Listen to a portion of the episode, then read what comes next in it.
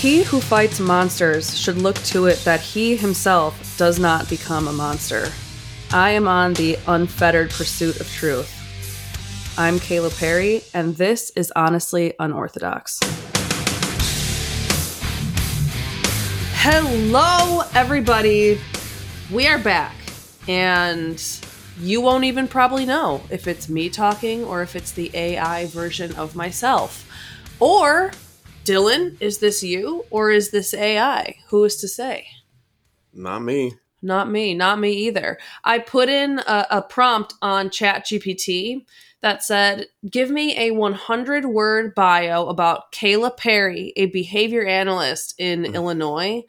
And it within 10 seconds gave me a 100 word bio. Some of it was accurate, but other parts were freaky. Like it included in there my what it thought my hobbies were. Like spending time with dogs and uh, we have cats. So that that wasn't accurate at all.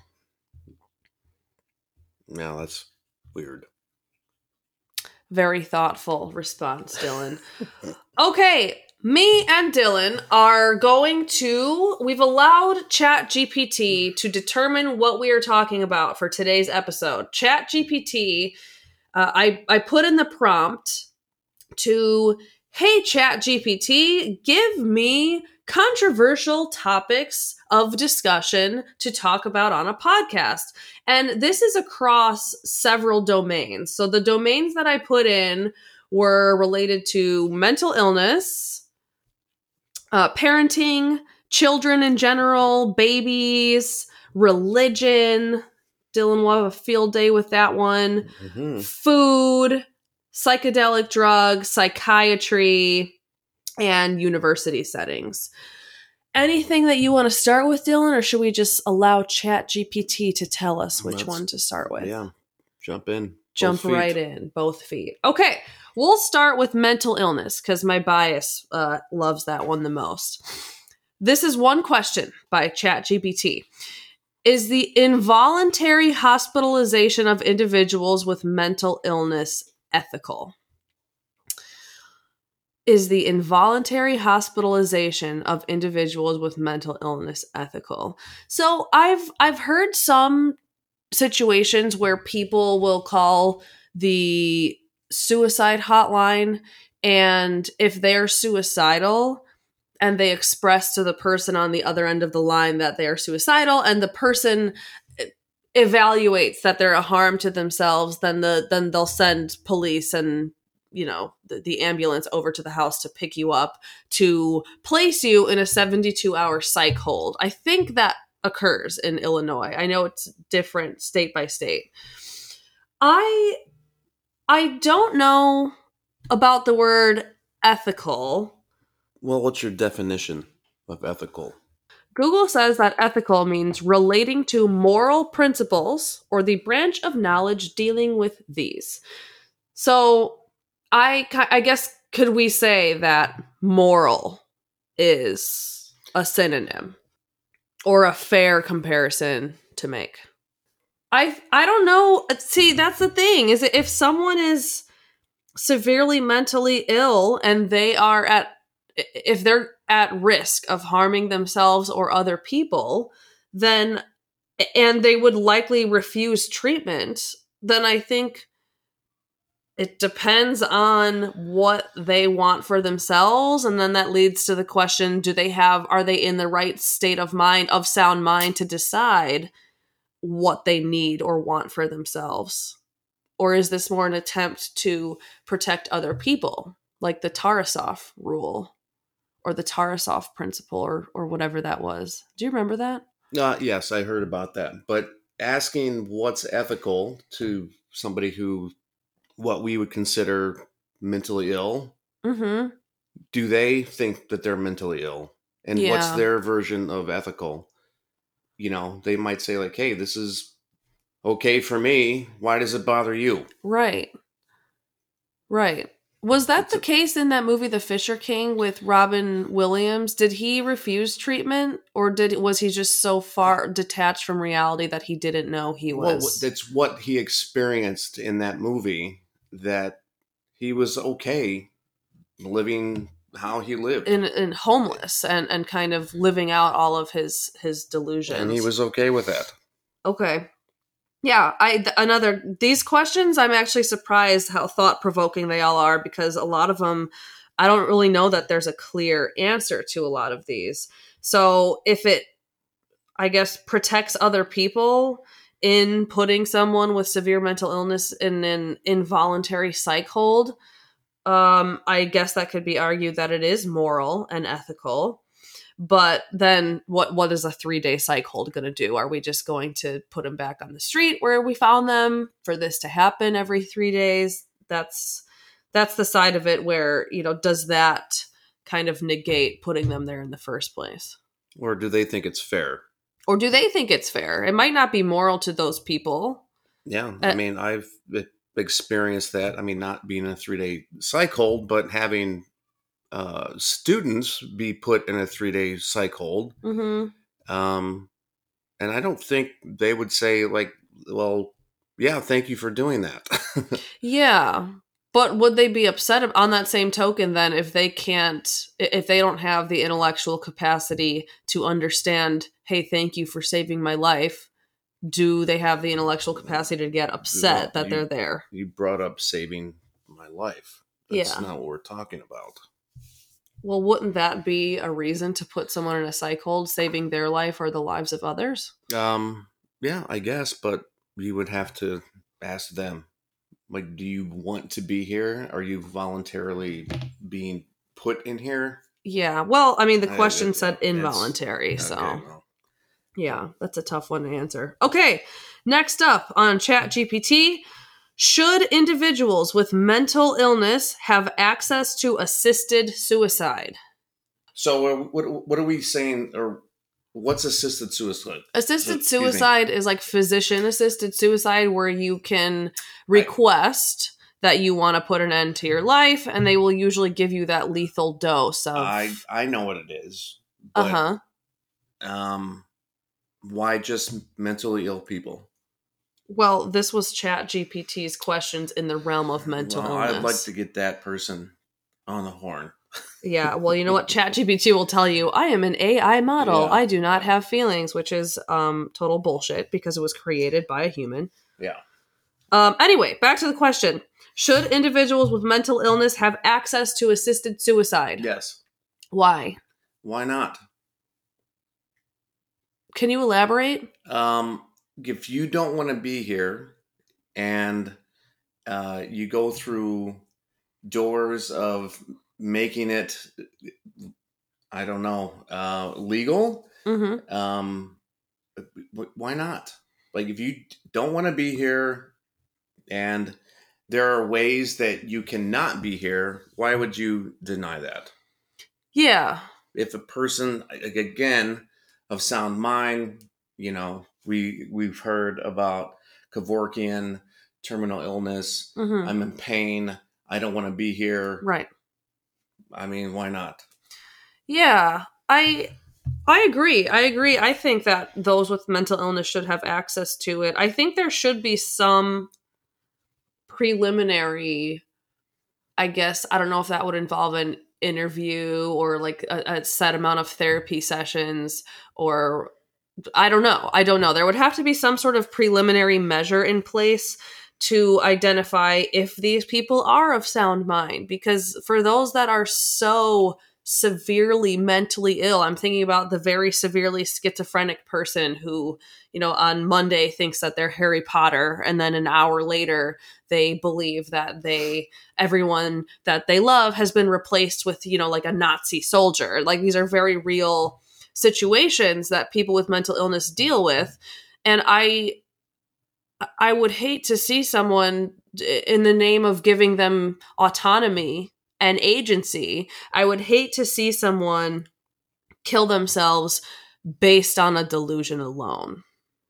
well i mean there is suicide by a cop where people Right. you know um, they want to be killed they want to be shot so they pull a gun on a police officer and Right. the officer shoots him and that's it Lights yeah. out. Yeah, uh, that uh, God, that has to be a horrible way to go. And if there was the option to, if if there was the option of assisted suicide, I'm assuming these people wouldn't probably go the route of suicide by cop. Isn't that assisted? That's a good point. I, wow, we're zero for two, huh? Because these are just hard to answer. Okay, let's move to a different realm. We'll get back to the mental illness questions in a little bit. I kind of want to keep this randomized. This is an interesting one.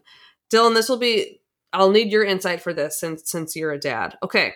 Is it ethical to use genetic engineering to create designer babies with certain traits? I think that's like you're playing with God, and Mm. I I don't necessarily think it's unethical, but it's just more weird.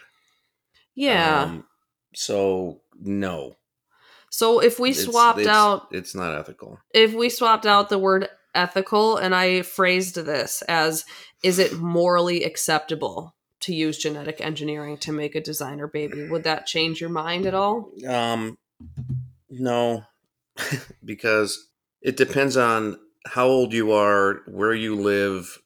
If you know, is there something within your DNA uh, so you're predisposed to cancer? Um, I mean, those are things that I think parents are concerned with. Um, but no, I I don't think it's moral either. Yeah, I don't think so either. I think, and I'm not a parent. I'm not a parent. I have no interest in being a parent. Never in my life have I ever considered being a parent. I joke frequently on this podcast and elsewhere that I have zero maternal instincts. So I don't know that my version of or or my understanding of the motivation to be a parent is correct, but going based off of you and friends that I have that are parents, I don't know that if you're going that far out of your way to create a designer baby so that it has specific traits, I mean, go to the American Girl doll store because doesn't that take away from the purpose of parenthood? I mean, isn't isn't parenthood having to do in some sense with the unconditional love and support of your child and But- watching them grow into uh, go ahead No, no, no, no. Finish. no, Yeah. uh, watching them grow into an adult and, and being there to uh, to assist them along the way because you are the parent and that's your job. And if you are only available as a parent to a child that you have, I guess, uh, artificially designed, Yeah, that seems really odd. and that's what being a parent is. It's like you don't you don't get the choice. It's not like buying a car. Like, oh, I don't want blue. I want. uh I don't want the I Jaguar. want the- yeah, no. I'll take the Porsche. Yeah. uh, under thirty thousand miles, and then the price, and then you shop. Like, no, b- being a parent, you, you're not shopping for kids. right. Ugh, That's a well, great that's way- weird That's a great way to put it. you can adopt as well. Um, I was adopted. Yeah. Yeah. Um, but yeah, no, th- this is what you're handed, and you just kind of have to deal with it, like taking a new job and working with uh, certain people. Um, Yeah, I mean, h- how often in life, outside of maybe clothing and food and fair. cars, outside of things that are objects without feelings and capacity to to be alive, like inanimate objects, we don't we don't really get a choice to design things down to the eyelash or the eye color or you know uh, the personality. So, I yeah, think and I and I think you know, es- essentially, like with me, I only I have one son. He's going to be 22, and it's kind of nice to see what he has from me, hmm and that's pretty cool. I mean, it wasn't easy. yeah. but you know yeah i don't it's not fair to to choose Yeah. for a child Yeah. While we're on the topic of children and parenting, should parents be required to obtain a license to have children? no No. Interesting. Um, okay, tell me why and then I'll I'll tell you why I'm surprised by that answer. well why don't you start Okay. Um I do think that it's a little bit authoritarian to you know, every time you want to have a kid, it is similar to filling out a job application. I think that's weird. I don't think that showing um, some proof of some sort of something, um, like a resume or social standing or sal, maybe salary would be important. I think that the license to have children, it might be helpful to be able to prove in some capacity that you have the basic, uh, that you're able to provide the uh, basic support that a child would need. So if you're um, you know, cr- addicted to crack and you're living on the street and you can't afford birth control or you don't have insurance and you got pregnant v- via prostitution, um, I, I don't know. Are are the, what will become of that child?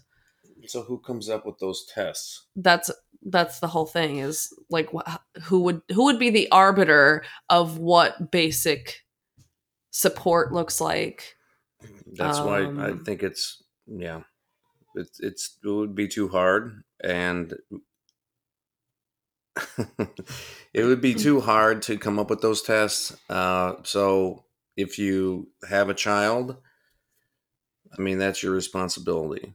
Now, how would you know if you're capable of having a child if you've never had a child or you don't know what it's like to be, you know, a mother or a father? Yeah you, I have to mean, be given at at least a, a, a chance.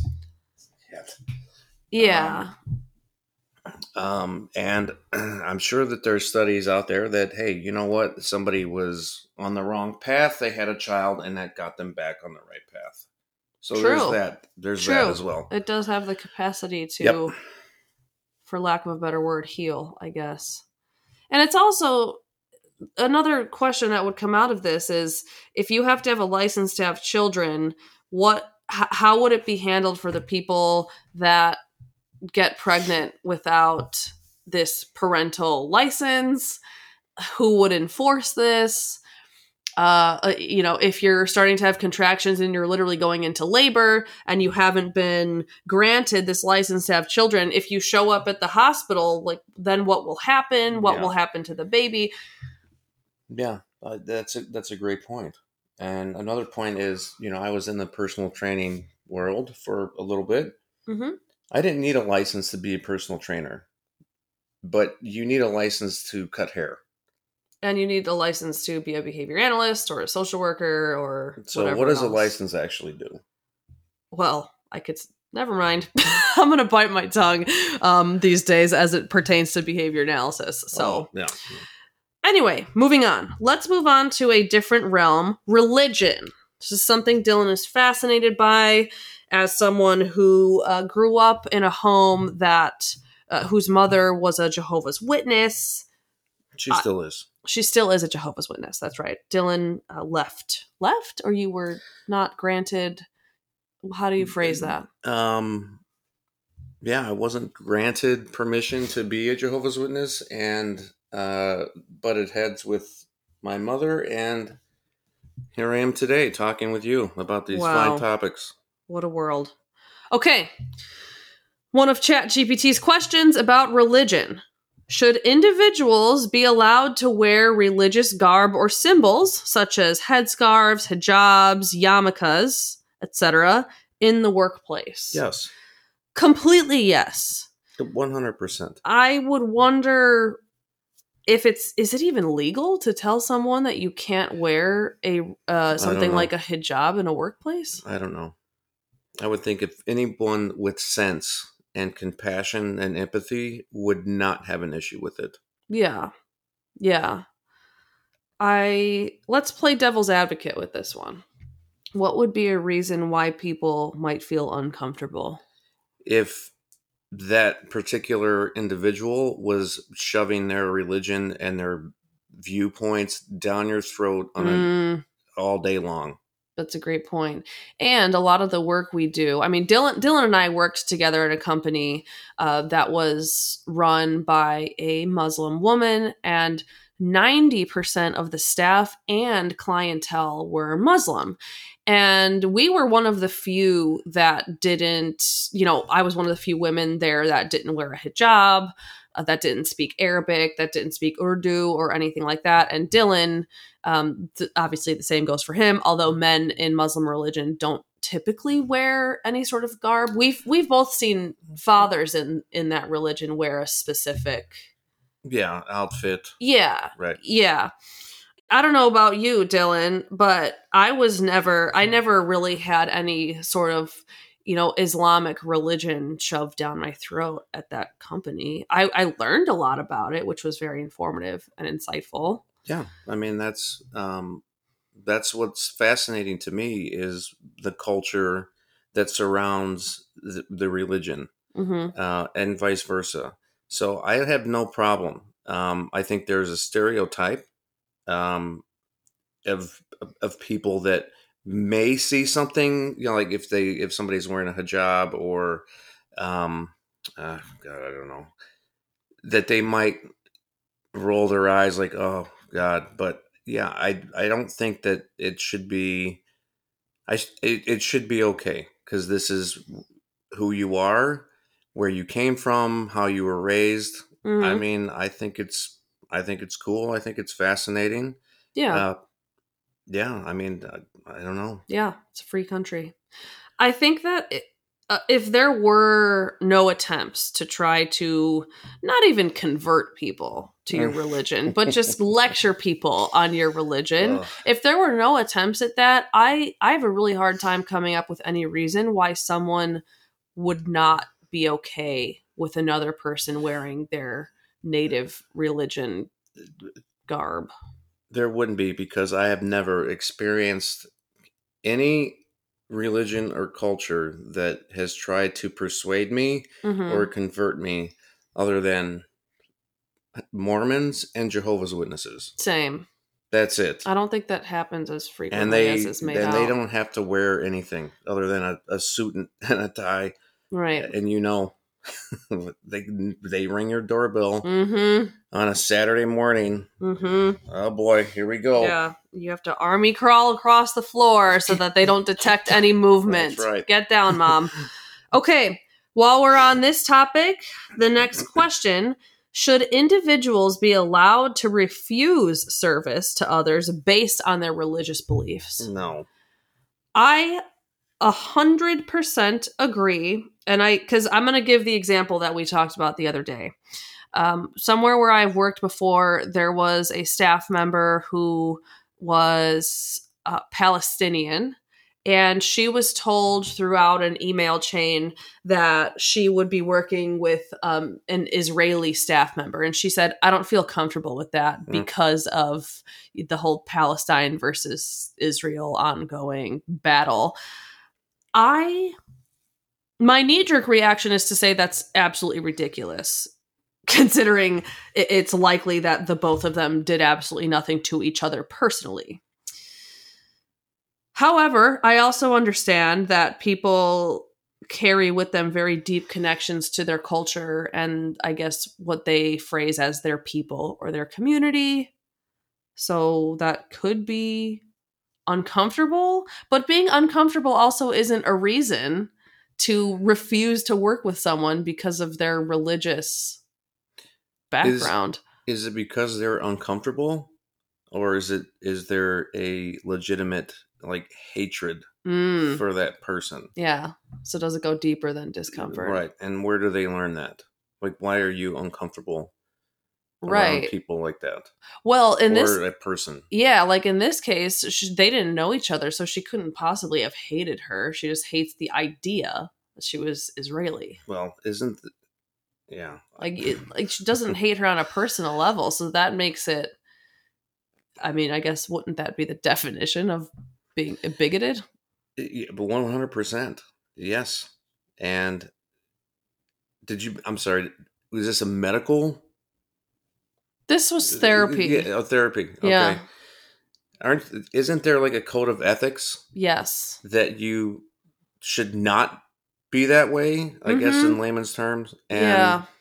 she chose to not provide services just because of a certain or a different yeah. different religious belief. Yeah, I- Mhm. that's not that's not cool. Yeah. Yeah, I agree. Okay, moving on from religion for now. Let's move into. Ooh, I love this one. This is what I'm going to be um, asking. One of the questions I'm going to be asking my students for their final debate today. Is it ethical for psychiatrists to use placebos as treatment for mental illness, or does this violate patients' trust and autonomy? I think it's ethical. I think it's ethical for a few reasons. One, placebos are insanely effective. Mhm, Yep. I mean, I was telling you this the other day when Mhm. I felt like I was about to have a panic attack. I reached for my purse, knowing my Klonopin was in there, and even just reaching for it, I felt like a lot of my symptoms already started to subside. So the mind plays this huge role in our symptoms. That being said, things like severe schizophrenia or bipolar, those are things that they really don't uh, and Yeah. largely they don't end up well. There aren't positive outcomes if you don't take medication for them. Yeah. So I think for mental illnesses that are not severe and have not been reported to um, require medication for a, any sort of quality of life, I think a placebo is. They should be used more often. I think it's a good place to start. I think so too. Instead of just Yeah. going straight to medication. Yeah. That's so interesting. But okay, again, devil's advocate Mhm. side. In what ways might this va- violate a patient's trust? Um, I don't think it violates it. I think, if anything, they should question it. Wait, what am I? What am I exactly getting? And I think people question the medica- medication in general. Like, why are you giving me this? Um, Right, but it, with a placebo, you're required to not disclose what you're giving. That's kind of that's the only way that a placebo could No, work. Yeah, no, I understand that, but I think that if you think that you're getting something, um, there might be people that um, ask, what, "What are you giving me?" You're not going to say, "I'm giving you a sugar pill." Right. They're just, they're just going to they're going to trust you. Um, but yeah, so I don't think it violates um, any hmm Yeah, no, I, I it's I think it's absolutely ethical. I think it's needed, hmm um, and then possibly be discussed after a certain amount of time that they've been taking hmm this placebo. I think that would be Yeah. a great conversation. Yeah, those were the studies that were um you could, I could find them on YouTube and possibly link them in the the show notes here, but uh, there were a few studies where they did give people sugar pills, and then all of them kind of stood at this podium. It looked very much like an AA type of setting, Um, and they all reported, "I just I feel so much more energetic and lighter." And then after everybody shared how great they felt, that's when the experimenters went in, crashed the party, and said, "You actually took a sugar pill." And they all talked about, "Wow, I I I felt it though. I felt different. My body felt different." It's like, well, it it's mental. it's mental and that's there's a lot to be said about that too though because your mind releases oxytocin and serotonin and other things without any sort of medical Yeah. intervention um, especially now with so many people being prescribed ssris and there's no evidence showing any long-term positive effects from ssris I mean, that was always supposed to be a short term intervention. And we're seeing a lot of primarily women now on these drugs for, you know, three, five, 10, 15 years. And we don't even know that they work for that long. hmm And then th- there's a lot to be said too about you, all mental illness. So something like ADHD, go ahead. No, no, no. Go ahead. No, no. I, I think anyone with common sense knows that when you take something for long enough, you build a tolerance to it. So you're going to need to continue to up the dosage. You can't just keep upping a dose because what's the dose going to look like at like a lethal level? I mean, at, at what point do we say, or or do practitioners who prescribe medication say, I think it's time that you need to uh, you know use some sort of therapeutic techniques or behavioral modification in tandem with medication because medication is a short term solution. But they will take it their whole life. Yeah, because have- psychiatrists continue to Well, not- prescribe well, it. Okay, so you're talking specifically about mental illness. I'm talking about medication in general. Yeah. You know, with diabetes, uh, they're going to need that. Um, yeah. So Mhm. there's many variables, medication eh, and uh, placebos. Um, but I think that would be, you know, you need to find those um, conversations about um, having this group of people Mhm. that were supposedly on the same medication Mhm. and then oh they all feel great like oh well you didn't actually get it but you did Mhm. that would be cool to hear Yeah, Like like a that. double Yeah. blind a double blind study. hmm Interesting. Okay. Next question from Chat GPT. Should the government provide safe injection sites where drug users can use drugs under medical supervision? don't they already do that Um, I think they meant illegal drugs. So they would provide a place where they give you a clean needle, a cotton ball with an alcohol swab so you could clean off your vein. um, you know, I guess what do they call it? Pure heroin. And they let you, they give you a cot basically, so you can shoot up in a safe place. You're not using a bloody, used, rusted, whatever needle. Um, they give you a spoon. I've seen these sites. They literally provide you with everything that you would need to shoot up heroin. And I guess the rationale is, well, instead of risking you getting AIDS or overdosing uh, under a bridge, just come here and get high. um then why are we fighting against drugs The war on drugs, right? yeah. And this was, you know, I don't, I've talked very, almost daily for the last week. So sorry if this is getting repetitive, guys. But the, uh, the episode of, honestly, with Bari Weiss um, regarding, God, what is that? The writer's name? Jonathan Rosen. He wrote a book about Michael Laudor, who was severely schizophrenic. He got into Yale. Everyone thought he was this spectacle who overcame his invisible handicap of schizophrenia. And people actually were so concerned with autonomy and letting him t- make his own choices and be independent that they left him alone, unmedicated, and he ended up killing his pregnant wife. And stuff like that. We're we're not looking at the problem because we're obsessively in pursuit of making sure that people who actually need help are super independent and they're neurodivergent and they can make their own choices. Some people cannot. And a person and this is on behalf of my brother i think about if my brother was still here my brother could not make a single choice about responsible heroin use if he did would it be argued that he was still alive? Like i, I just i can't understand how something like this would well make any sense. I think that up until the time that he passed away he was making you know i'm not saying that using heroin or drugs in general is is smart hmm but it was up only up until that last dose where he, it became irresponsible.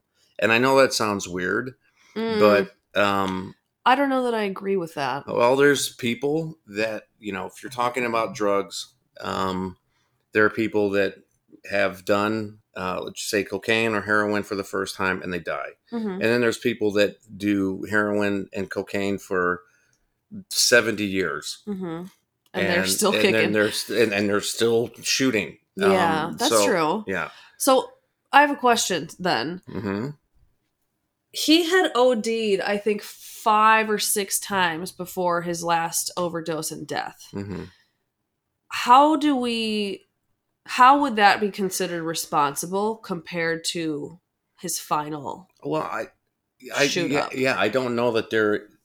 I mean, using that term, I guess since I used it Mhm. loosely, um, using drugs that is irresponsible.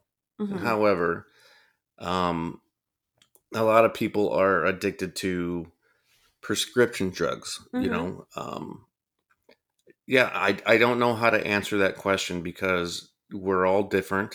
Yeah. We're all our own special snowflake, and um, things are metabolized uh, differently hmm um, with each person.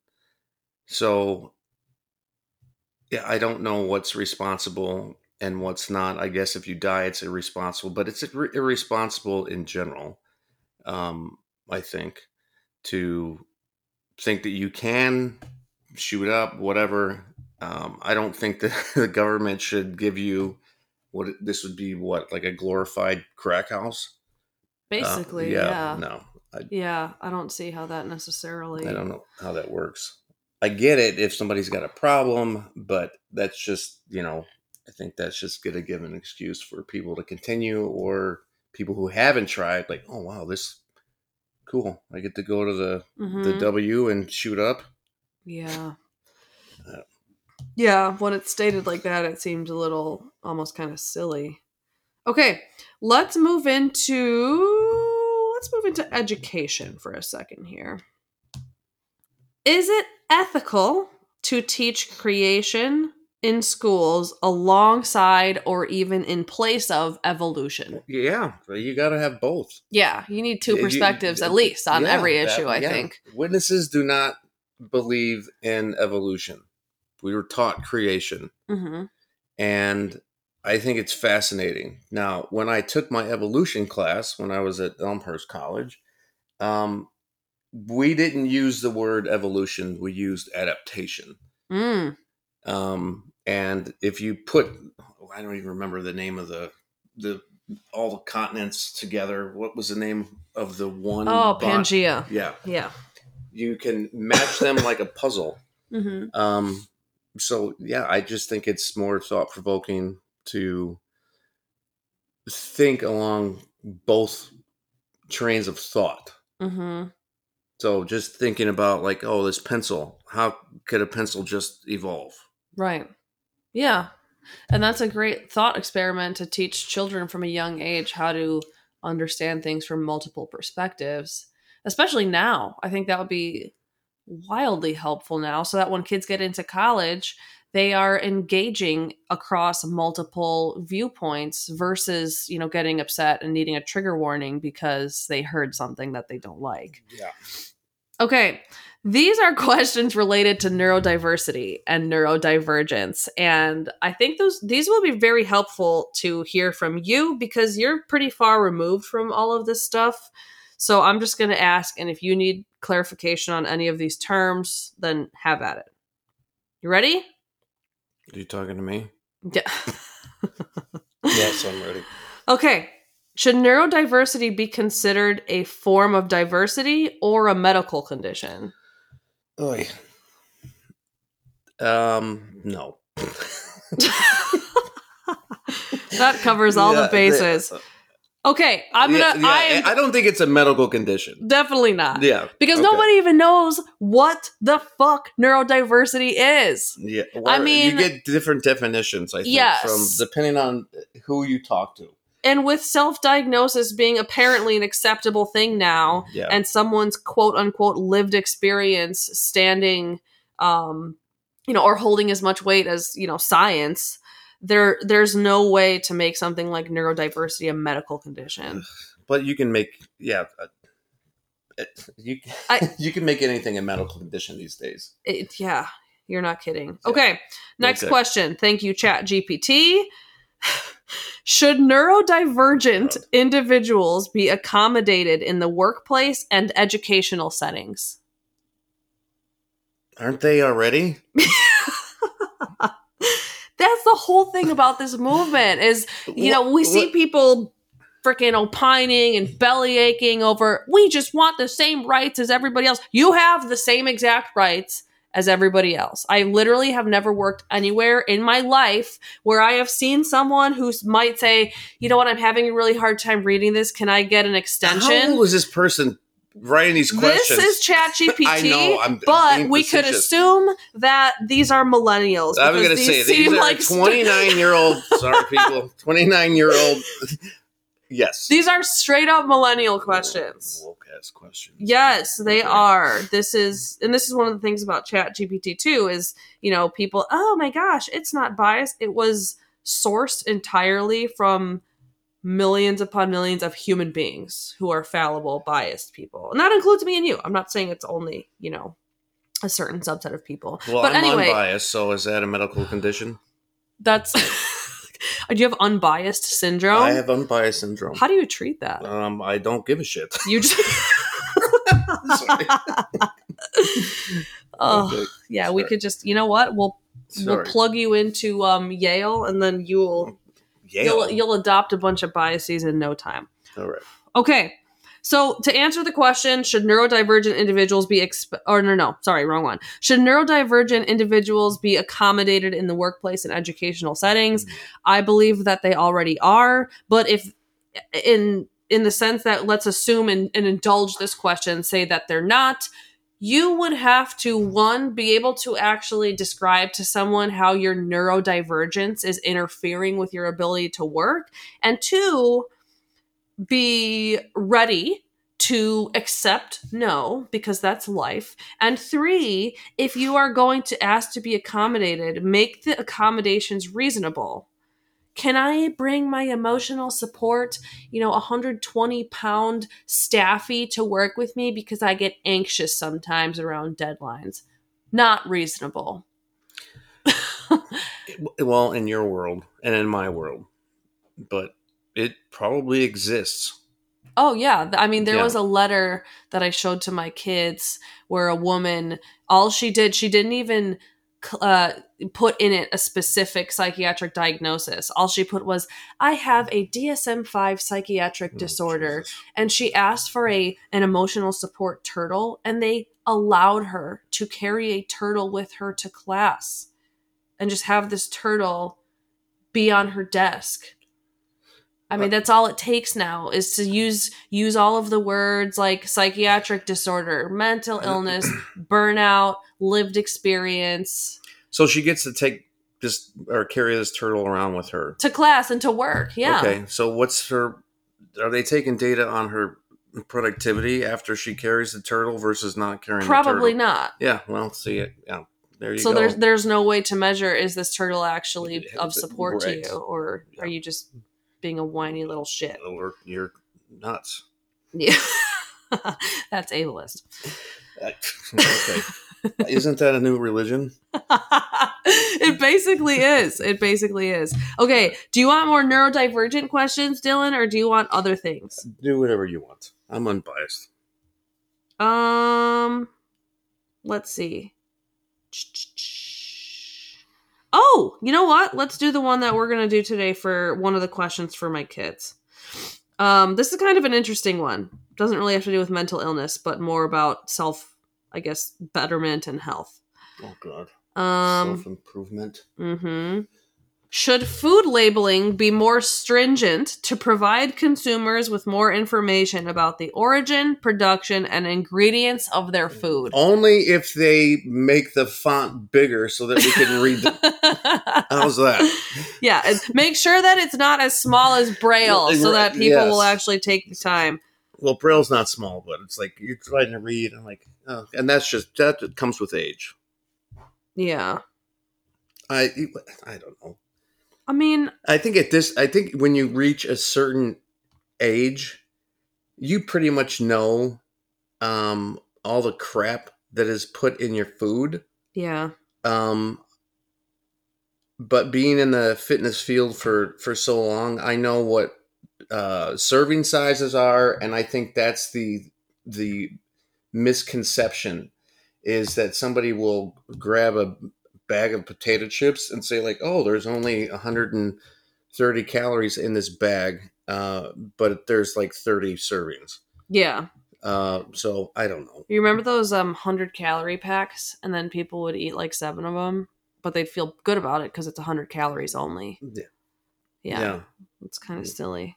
So, I mean, stuff like Oh, this. yeah. at the end of the day, no matter what you put on food. So if you Mhm. if you included more information about the origin and the disturbing way, especially things like Oh, meat are are God. made and poultry and whatever, Yes. that would still rest on the assumption that people are going to read it. I mean, so so without that, um, I don't see a whole lot of change being made. A lot of us already know, uh, to in a very broad sense, said, yes. that food is made in a very disturbing It- or- way. Yeah, absolutely. And I think once you reach a certain age, you, it, I'm assuming that you have that conception. you know? yeah.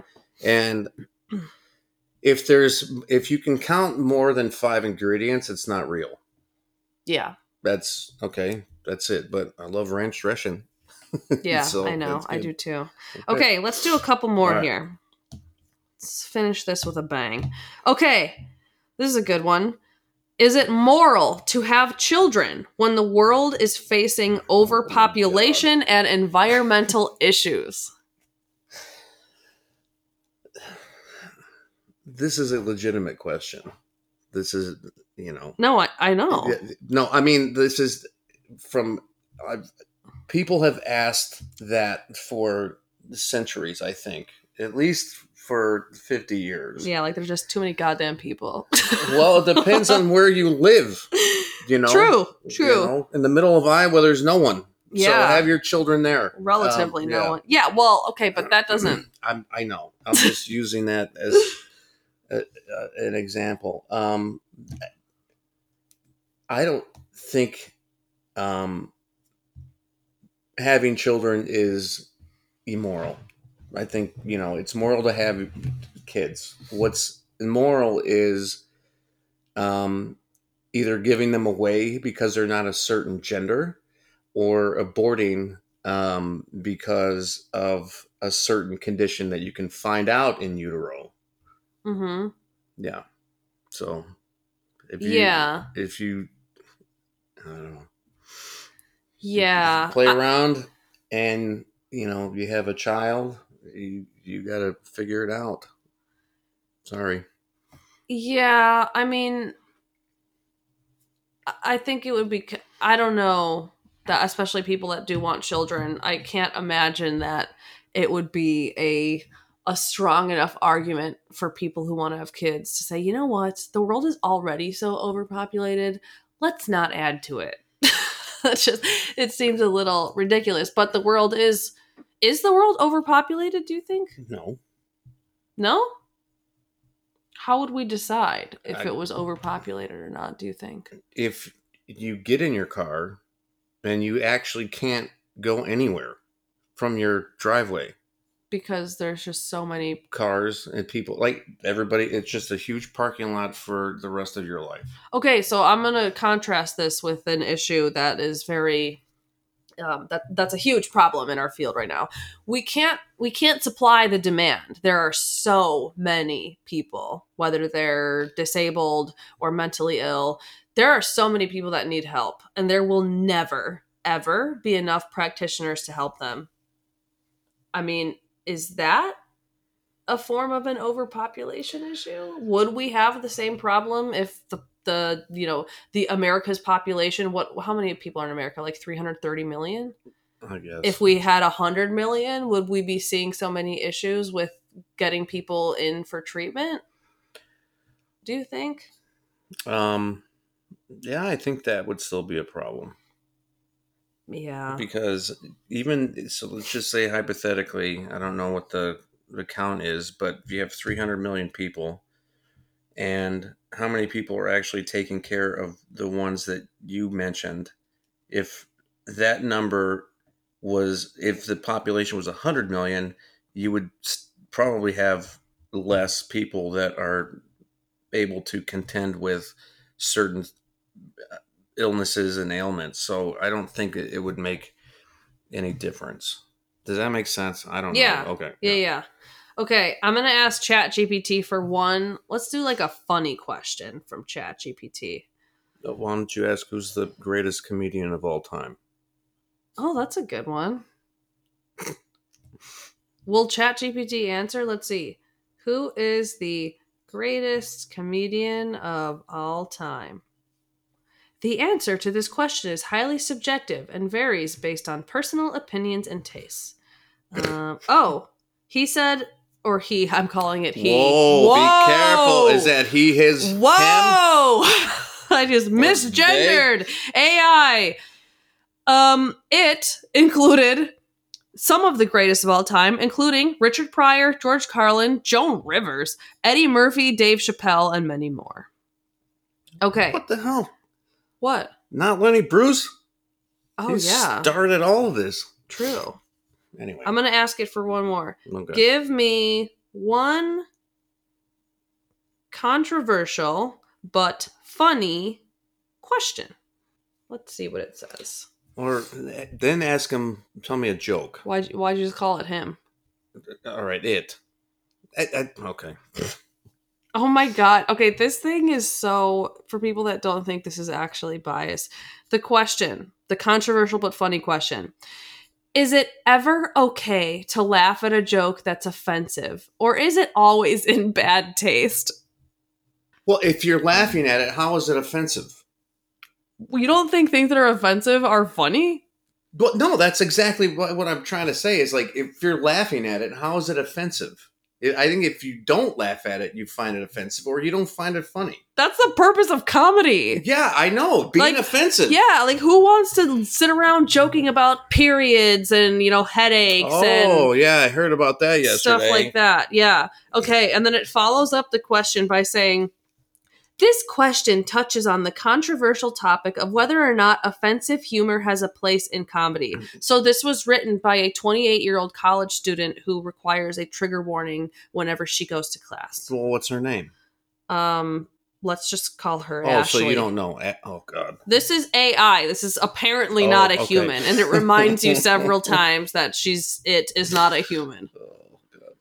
Yeah, are we Like- stereotyping? Is that stereotyping? That what we just did? yeah. I mean, I think we all stereotype. it's human nature. Yes, That's a thing. It's a tribal instinct. it's you stereotype. You know. Well, I'm just gonna say it. Go ahead. People who are woke are stereotyping.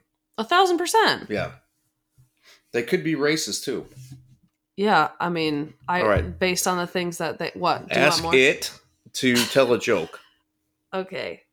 Do we okay? Should we specify? Do we want like a dirty joke or just tell me a joke? Tell me it could be a knock Tell knock. me a joke. I don't care. Let's see if it has a sense of humor. Sounds like it doesn't. this is so stupid. Okay, you ready? Yeah. Why did the tomato turn red? I don't know. Because it saw the salad dressing. Ha ha ha ha. Saw the Uh, salad in the nude. Okay, give me a dirty joke. Oh Lord. Wow. I'm sorry, but I cannot generate or provide inappropriate or offensive content. They're definitely twenty. It's definitely twenty nine years old. Yes. Definitely a millennial. Um, tell me an offensive joke. It'll probably come up with the same answer. I apologize, but I cannot generate blah blah blah blah blah. Well, guys, that about covers what we wanted to delve into today. I did not get to all of the questions, but as you can Thank tell, God. Thank God Dylan says we didn't get to all of the questions. As we can tell, there is a lot of utility in AI. There's a lot of really cool, just fun things to, to try with it. If you are um, teaching at any level, I strongly suggest messing around with it with your students. It's really interesting um, to hear the prompts that your students come up with and then how AI responds. So that's a really fun little experiment to do. But we also must accept the fact that even if it is quote unquote artificial, it was sourced from millions upon millions of human beings and that's conversation. are yes a- and that that is we are the epitome of what it means to be biased. I mean we don't see zebras that are you know quote unquote checking their privilege or anything like that. So keep that in mind. Everyone has a bias. We are all susceptible to making logical errors rational errors but if we can own up to it and we could continue speech, not stifle it, that could be a, a wonderful way forward. So, that being said, guys, do me a solid. Go in, give me a review on Apple Podcasts, however stars you may f- see fit. I won't tell you to give me five stars. But as always, I hope this was thought provoking, and we will see you next time. Peace.